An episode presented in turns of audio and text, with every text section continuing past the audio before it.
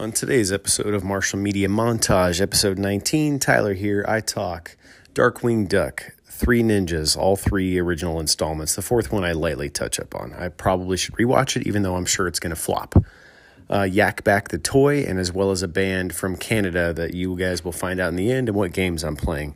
So here it is Marshall Media episode 19. Let's go. All right, kids, now I'm going to talk to you today about this toy. Can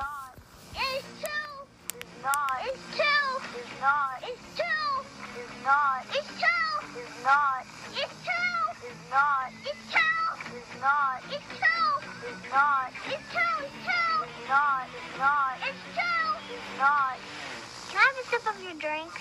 No. Yes. No. Yak Bak gives you the last word. Yak back. Yak back. What a silly little commercial for a really cool toy. Basically, knock off a Talk Boy, and I had the Yak Bak much more so than I utilized the Talk Boy that I never had. So, moving on.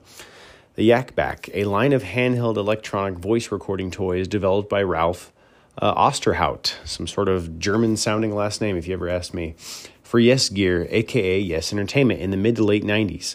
Several versions had been created. Uh, the original Yak Bak, Yak Bak 2, the Warp R or Warper, however you want to pronounce it, Yak Wacky, which sounds like a funky term for jacking it, Yak Bak Sound Effects or SFX, and the Yak backwards. Some models came in the writing utensil uh, pen form known as power pens. It was intended to be compact, of course, and made affordable uh, competition at the time, the Power Pens, comparative to the Talkboy, introduced by Tiger Electronics in 1992, featured in Home Alone 2. Uh, historically, in December of 1994, Yes Gear launched the product consisting of a single speaker and two buttons. One button was uh, marked Say, while the other was Play. Hold the Say button, recorded for six seconds of sound, and the red light display indicated such uh, indications to record, and then obviously you'd hit play and you'd be able to hear your six seconds of what you said. This was the basic premise for all subsequent models of the toy, each one adding a slight variant to the original. Following sales in 1995, a line of miniature recorders were introduced uh, four new products by 1996 and lowering the price tag to a more affordable range. My guess is probably around the Christmas time, that way people could pay for it. The original would be re released in 1997, known as the Yak Bak Classic, and again in 2000 as the Yak Bak 2K, because everything else around the year 2000 it was 2K. Uh, a short and sweet story for a toy that I haven't forgotten, and I still recall the little purple device that I had, and it featured alien sounds as well, if I'm not mistaken. It was a cool nostalgic trip down memory lane to talk about such uh, a cool toy, and I hope you enjoyed what I was able to find. Now I'm going to transition to an old cartoon show.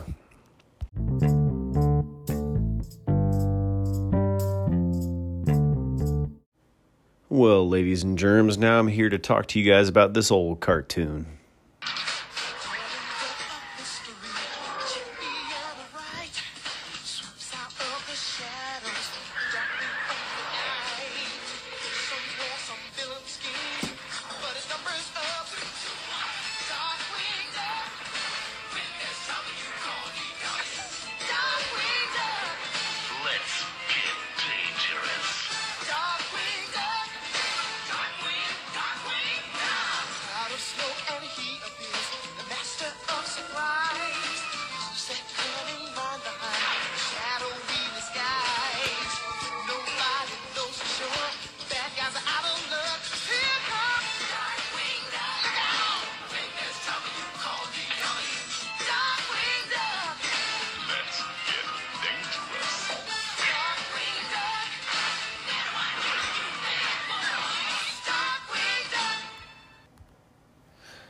Yeah, that was. Uh, I mean, I feel like the actual show itself is better than the intro. I don't know. The intro music is okay, but the lyrics are just kind of bland to me in my perspective. But uh, anyway, I'm talking to you guys about Darkwing Duck. Excuse me. An animated superhero comedy TV series produced by Disney Animation that ran from 91 to 1992 on the programming block Disney Afternoon and Saturday mornings on ABC, which Disney owned which makes sense, right? A total of 91 episodes were aired featuring Darkwing Duck, of course, who is the superhero alter ego of ordinary suburban Duck Drake Mallard. A total of three seasons were conceived, distributed by Buena Vista TV. The first season was Disney uh, Afternoon, while seasons two and three were an ABC syndicate. From September 6, 1991 to December 5, 1992. Thought by fans to be in, uh, a spin off from the 80s, 1987's uh, DuckTales, created by uh, Tad Stones, who stated in a 2016 uh, statement that it is a standalone series in two separate universes, actually. Uh, it featured supporting characters uh, from Launchpad McQuack and Gizmo Duck, and the 2011 comic book series references various villains from the series as well. A crossover series of Darkwing Duck and uh, DuckTales comics occur in issues 17 and 18, as well as issues 5 and 6, respectively. A reboot is in development on Disney Plus, so for all of us nerds out there, there it is. It's coming, hopefully. The, the TV show uh, itself was a last minute replacement with the concept artwork by Michael Peraza for a proposed reboot of Rocky and Bullwinkle, which I'm glad they didn't do that because the show and video game can just be forgotten if you ask me. Rocky and Bullwinkle was just whatever. When management realized uh, Disney didn't own the rights to the characters, Darkwing Duck uh, entered production instead a year after uh, DuckTales ended. Darkwing was actually inspired by two specific episodes of DuckTales, one being uh, Double O Duck, and the second being The Masked Mallard. The creator, Mr. Stones, was directed to come up with a series for the Disney afternoon around the premise of Double O Duck, as an executive liked the moniker as a spoof of James Bond, and felt Launchpad would take the uh, starring role. Thus, it seemed the title could not be used because it was owned by the Broccoli Company, or Broccoli family. So uh, I didn't know that the tiny green tree vegetable caused such a trouble for the masked mallard. Yes, that's a joke because I, I, I don't know what the broccoli family is. I didn't do any research on it. I just thought it was funny. Uh, the creator, Ted Stones, designed new characters for the lead, making McQuack as the sidekick. There was even an inside joke on the show during an episode of A Duck by Another Name. Drake suggests who is the alter ego of uh, Darkwing. That is his new identity to be a double O duck, and Launchpad uh, remarks, uh, seems kind of silly, doesn't it? Only nerds uh, should and or would know that they were breaking the fourth wall, right? So the show itself features a completely original cast, although there were featured cameos from the Beagle Boys, an old comic strip that uh, Disney owned from way back when. Uh, fun fact Darkwing Duck was one of the first American animated series to be broadcast in syndicate in the former Soviet Union. Uh, the show currently airs on Disney Plus streaming service with the exception of the banned episode Hot Spells. I didn't look anything up on that. I have no idea why it is banned. I almost feel like I should have researched that, but eh, it is what it is. As for DVD releases, Disney released a three disc DVD set entitled Volume 1 on August 29th, 2006, which I own, as well as owning the second volume, which was released August 7th of 2007. Currently, it is unknown if Disney has intent of releasing the remaining 37 episodes on DVD, but Volume 1 and Volume 2 contain uh, 54. The reception of the show went well, and on IGN it was named the 93rd best animated series of all time. IMDb rates it at a 7.6 out of 16,000 reviewers. Now I'm going to transition over to a little bit of other media. The game released by Capcom on the NES was a phenomenal action platformer in 92 and ported to Game Boy in 1993, which is basically a stripped down version of it. Also released for the TurboGrafx 16, but it was a terrible game, unfortunately, so I'm not going to cover that at all. And of course, uh, a Tiger handheld electronic was also made in 1992. It'd be cool to maybe perhaps own, but I'm not going to play it because Tiger electronic handhelds are just, they're god awful. As well as being featured in the uh, theme park for meet and greets from its existence uh, since 1991 until 2018 in uh, Disney Paris, and making cameos himself on episodes of Goof Troop as well as Bonkers the Cat uh, and Aladdin the series, and lastly, Robot Chicken for notable uh, series that I decided to cover. I even recall uh, my cousin, for instance, having the gun when I was a kid. He used, or excuse me, that Darkwing used in the series, and uh, it it made like weird, bizarre quacking noises and just obscure noises. Uh, the gun itself, and it stank for some reason. I don't know if the gun was designed to stink, or perhaps where he had it in his room. I don't know. It just I remember the odor was just god awful. But nonetheless, a classic pop culture cartoon and game loved by many on the NES, not forgotten, and perhaps we will receive a reboot in the future, whether it be a completely new iteration of the story or a continuation. Only time will tell. Stay tuned for the next thing I'm going to talk about.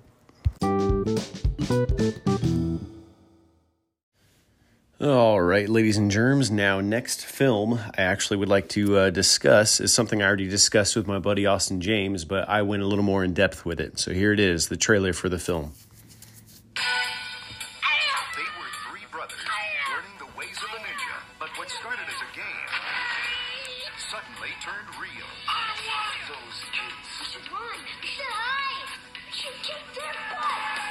Now, three heroic kids are taking on one ruthless criminal.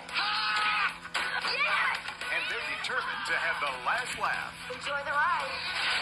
Three ninjas, rated PG. Parental guidance suggested. Well, that was actually the trailer for the first film. There are four films, but the first three are the ones that are most iconic that I enjoyed. And uh, the second one that I don't feel like gets enough love, uh, Knuckle Up, I'm actually going to play some Native American flute music just in honor of that film while I uh, discuss the movies. Okay, so let's talk Three Ninjas, factoids and trivia. As I stated, I already did an episode with my buddy Austin James on his show, and I'll touch up more on that in a minute where we reminisced uh, films uh, within our mind's memory, but now I'll just delve a little further into the films. The three young boys apparently trained in ninjutsu. Uh, I smell a Turtles knockoff coming. just saying. But uh, Victor Wong, the grandfather, is the only one to appear in all four of the films.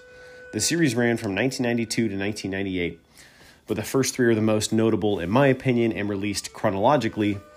Uh, the first film, August 7th, 1992. Kickback, May 6th, 1994, which I thought was the third installment, then Knuckle Up, uh, April 7th, 1995, which I'll get more into uh, those two films here in a minute. And the last, uh, High Noon at Mega Mountain, April 10th, 1998. The first two had a budget of 26.5 million apparently according to Wikipedia, but when you go on IMDb, I want to say it's around I don't know, like 6 million dollars or something like that. But they grossed 41.6 million. Now, the character's portrayal of the three boys uh, flip flops here and there. Samuel, Rocky Douglas, in the film's trilogy first two installments was Michael Treanor. I knew in Kickback it was someone else whom actually happened to be Sean Fox. The middle brother, Jeffrey Colt Douglas, played by Max Elliott Slade and Michael O'Laskey in the last film, uh, High Noon at Mega Mountain. Now, the youngest, Michael Tum Tum Douglas, played by Chad Power in the first film as well as Knuckle Up, and Kickback was uh, Evan uh, Bonifant, J. Evan Bonifant, actually. Uh, Victor Wong is the only one who stayed for the entire saga of the quadrilogy, but Colt, Max Elliott Slade, was in the first three good films, of course. This just in, according to Wikipedia, it's the first film was 1992, Knuckle Up was 93, and Kickback was 94. To me, that makes much more sense than the other release dates, but moving on. The reception and box office performance was a success and was the only entry in the franchise, the first one, to be released by Disney through the Touchstone Pictures label. The rights then were acquired by TriStar Pictures, which released the three sequels, all of which were box office bombs, apparently. Switching over to IMDb, the first film has a 5.3 out of around 22,000 reviews, which isn't fair in my opinion. It at least deserves a 6.5 in my book. Fun fact when Disney acquired the distribution rights to the film, the studio found it to be too violent, so filmmakers responded, adding cartoon sound effects to lessen the violence. Similar to the juxtaposition of the uh, Teenage Mutant Ninja Turtles sequel, uh, Secret of the Ooze sequel film. Also, uh, in the American version of the film, there were numerous scenes cut, parts of scenes to secure the PG rating, or as Austin and I said, it was a PG 12 type film. in the international release, the boys uh, lost the basketball game in the first film, and a scene at the end of the movie tidies up the loose ends. Now, I want to see that version, damn it. Anyway, lastly, the first film, when released in North American theaters, a Bonkers the Cat cartoon played before the film. I believe it was called Pedal to the Metal. So damn cool. That's just such a such a cool 90s 80s thing to just have cartoons before films. They don't do that anymore. But anyway, Bonkers the Cat is actually an easy Capcom uh, game to play. It's an action platformer recommended for uh, you know uh, early easy platforming entries for fans who want to beat a game in about a half hour. Now, getting onto the movie tie-in game uh, Kickback, I'll talk about that a little later in relation to how I was just talking video games.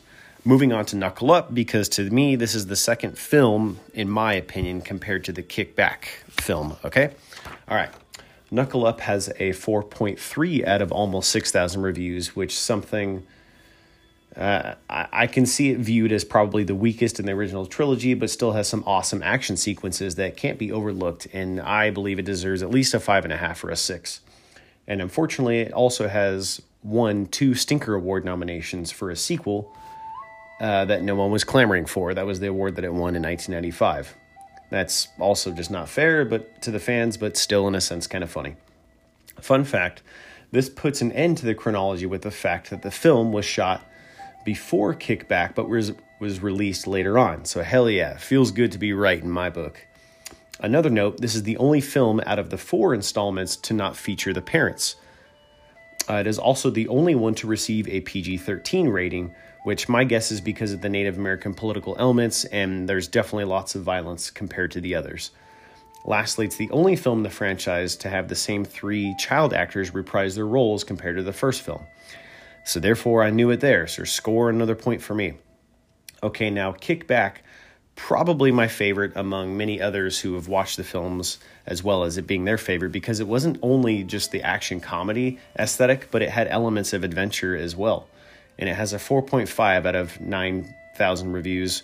Once again, I feel like it deserves a higher rating. Michael Tranter, aka Rocky, didn't return for this installment because he decided to quit acting. Uh, for reasons unknown, I didn't necessarily look into it. Another note despite the Japanese setting, all the songs on the original soundtrack are actually Korean. Interesting enough, the international version of the previous film's uh, Colt's name was changed to Mustang. But in this movie, it was changed back to Colt due to the antagonistic uh, baseball team in the film called the Mustangs. To just not cause confusion, I assume. Lastly, for this film, the original title was Three Ninjas Go to Japan, and I'm glad that they stuck with Kickback because it definitely sounds much better. Now, in relation to Kickback, there was a game, and it takes place within basically the setting of the film. It was released on multiple consoles. Uh, first, I will discuss it was released on Sega Genesis. The price tag now, according to Price Charting Loose, is around $66 or 250 complete. Now, on the Super Nintendo Loose, it's $90 or $750 complete. That's a lot of money for a little piece of plastic. Uh, it's a fun action platformer and it's well worth your time. It's a lot of fun featuring Nurse Shibuya as a bizarre boss with a needle and uh, the last boss, Koga, like in the film. Play any which way you can. Also, news to me uh, released on Sega CD as well. So, of course, it's. I thought it would have been a little more expensive, but it's actually not that expensive, and it's a dual disc with the film uh, Hook with Robin Williams. Loose, it's hundred dollars, or complete only 130, which, like I said, for Sega CD, usually it's a lot more of an expensive uh, system to collect for. Uh, you know so if you want to hear uh, more in regards to the films check out the kickin' ass podcast where my buddy austin james and i talk more on the films shooting from the hip memories the box art everything. But there it is in a nutshell. It was fun to research and discuss so you know these home alone uh, turtle mashup films. So hope you enjoyed that now i'm going to be moving on to something else thank you all right now, next, uh, I would like to discuss a Canadian rock duo band that I don't feel like ever gets talked about ever among uh, musicians and uh, enthusiasts of music alike, whether it be punk, metal, rock, classical, jazz, whatever the case may be. So here it is.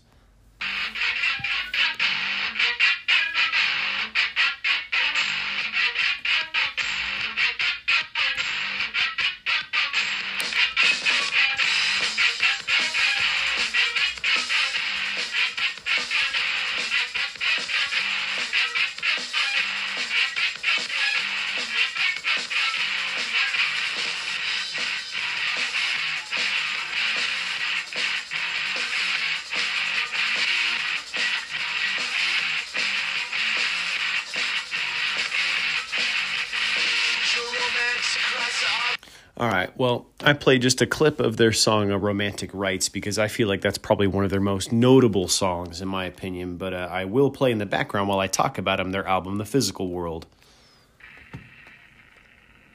Okay. So that was Death from Above, 1979. Introduced to me by uh, my manager, uh, Vernon, when I worked at Dick's Sporting Goods many, many moons ago. Uh, he was like, So, hey, I heard you enjoy White Stripes and Black Keys. Well, check this out. It's basically that mixed with a little bit of Weezer, that garagey sound. So, the band itself is a Canadian rock duo consisting of bassist Jesse F. Keeler and drummer vocalist Sebastian Grainger. From Toronto, Ontario, formed in 2001, the band released their debut album, You're a Woman, I Am a Machine, in 2004 and broke up in 06, reforming in 2011 and released the second album, The Physical World, in 2014. Since then, two more albums have uh, released Outrage is Now in 2017 and Is for Lovers in 2021. So, off and on, the band has, you know, together, not together, not together. It's almost like a rocky relationship, you know. Uh, but has been still around and still prevalent and still play together and do concerts. Uh, I classify it as garage alt punk, but it is labeled as da- dance punk, which I can see for sure just by based off the uh, synthy garage sound. Historically, the two met at a uh, Sonic Youth concert, reportedly, and Keeler, the drummer, also states that they met looking for, uh, or excuse me, Keeler, the bassist, met that they were looking for a drummer for his hardcore punk band, uh, Femme Fatale. However, in 2021, their interview goes that Keeler was drumming for Black Cat number 13 and was uh, storing bass gear in his house for a planned show opening for the Blood Brothers. The show was canceled due to the 9 11 event, but invited Grainger to jam, and they were inspired by their own sound and formed a band since, nonetheless. They embodied a dance punk aesthetic that lived and thrived in grimy basement clubs, and the band's early work combined noisy hardcore, gritty synths, and earnest screams. I personally feel as if it's an elect, you know, as an eclectic enthusiast of music, this band doesn't get referenced enough or much whatsoever. So I thought I'd mention it, uh, you know, here on my little dorky channel to convey to my audience that they matter. Just picture Weezer meets White Stripes with a DIY punk theme. It rocks, and I've been a fan ever since for over 10 years. They got killer cover art, so give it an earshot any which way you can. They're on Spotify and Amazon Prime Music. And by all means, go find their vinyl. So, anyway, I'd like to transition to a little bit of games I was playing. Uh, I've been playing Mega Man 11, uh, as well as uh, Scott Pilgrim versus the World, which is a really cool classic beat 'em up feel with chip tunes. It has like that 16 bit or 16 bit uh, graphic aesthetic to it. It's beautiful. It's a lot of fun. Uh, I'm really enjoying it because I think it ties in with like the comic book as well as the uh, movie. Mega Man 11 is definitely a throwback to the original. It's like two and a half D essentially, uh, with you know, of course, the action platforming of the Capcom Blue Bomber. It's a lot of fun. It's incredibly difficult. Uh, they're both incredibly cheap too. Uh, I'd say ten dollars or less for a digital copy. Um, well worth your time. That's what I've been playing as of late. Uh, so get out there and go play those any which way you can. This is Marshall Media Montage, and thank you for listening as always. Thank you for supporting me and supporting the channel. Get out there, go watch these movies, play these games, play with the Yak Bak. You know, go watch the Three Ninjas and listen to Death from Above 1979. Uh, I am Marshall Media Montage. You can find me at shazz.boxx.88 at hotmail.com. Thank you.